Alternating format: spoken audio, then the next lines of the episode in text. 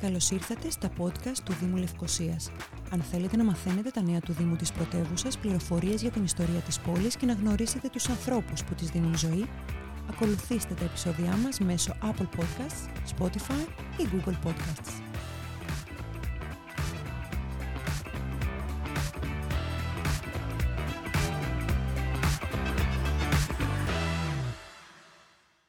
Ο Γιάννης του Μαζί, εδώ και τρεις σχεδόν δεκαετίες, πρωταγωνιστεί στα εικαστικά δρόμενα της Κύπρου ως δημιουργός, καλλιτέχνης και ως οργανωτής και διαχειριστής της σύγχρονης καλλιτεχνικής δημιουργίας. Υπό τη διευθυνσή του, το ΝΙΜΑΚ, το Δημοτικό Κέντρο Τεχνών Λευκοσίας, έχει αναδειχθεί σε ένα από τα σημαντικότερα κέντρα σύγχρονης τέχνης στη Μεσόγειο.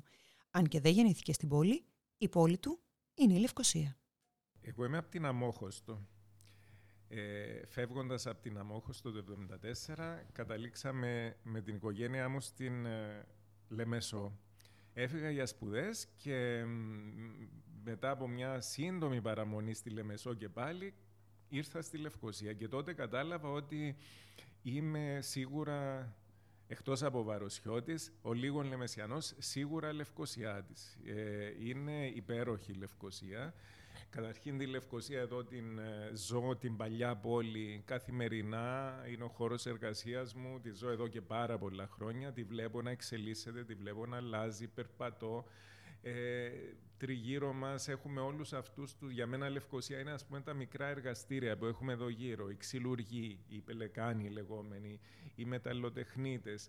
Όλοι αυτοί οι παλιοί τα μικρά παλιά εργαστήρια, τα οποία είναι αυτά που κράτησαν ζωντανή τη Λευκοσία ε, μετά το 1974 και που ευτυχώς ακόμη παρά ας πούμε, αυτή την ε, ε, αλλαγή στο πρόσωπο της παλιάς πόλης εξακολουθούν ακόμη να είναι εδώ και να προσφέρουν αυτό που προσφέρουν.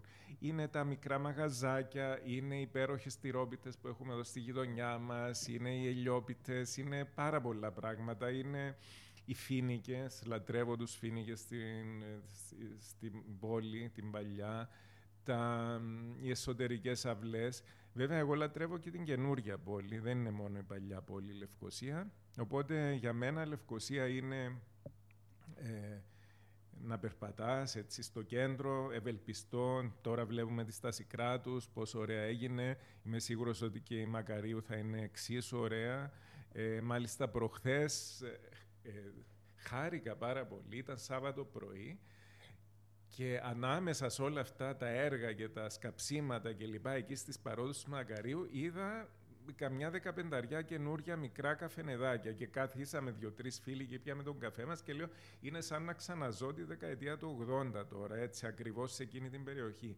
Φαντάσου τώρα που με τόσα έργα να υπάρχει αυτή η ζωή, φαντάσου πώς θα είναι όταν τελειώσουν τα έργα. Οπότε είμαι πάρα πολύ χαρούμενος για το πώς εξελίσσεται η πόλη. Μ' αρέσουν και τα ψηλά κτίρια, μ' αρέσει και η πλατεία Ελευθερίας, πάντα μ' άρεσε. Ούτως ή άλλως ήμουν από τους ένθερμους υποστηριχτές της πλατείας από την αρχή και νομίζω ότι το αποτέλεσμα τώρα δικαιώνει εκείνους που πίστεψαν ε, ε, στο ότι οι σύγχρονες πόλεις θέλουν και σύγχρονα έργα ε, σίγουρα ε, επιδέχονται κριτικής και είναι θεμητή η κριτική, αλλά νομίζω τα πράγματα και στην αρχιτεκτονική πρέπει να πηγαίνουν μπροστά. Δεν ζούμε σε ε, απολυθωμένες πόλεις, ζούμε σε πόλεις που ε, δημιουργούνται, εξελίσσονται, αναπτύσσονται και συμβαδίζουν με την εποχή τους. Και ίσως εμείς να μην έχουμε συμβαδίσει με την εποχή μας όσο θα έπρεπε και άρα καιρός είναι να το κάνουμε περισσότερο.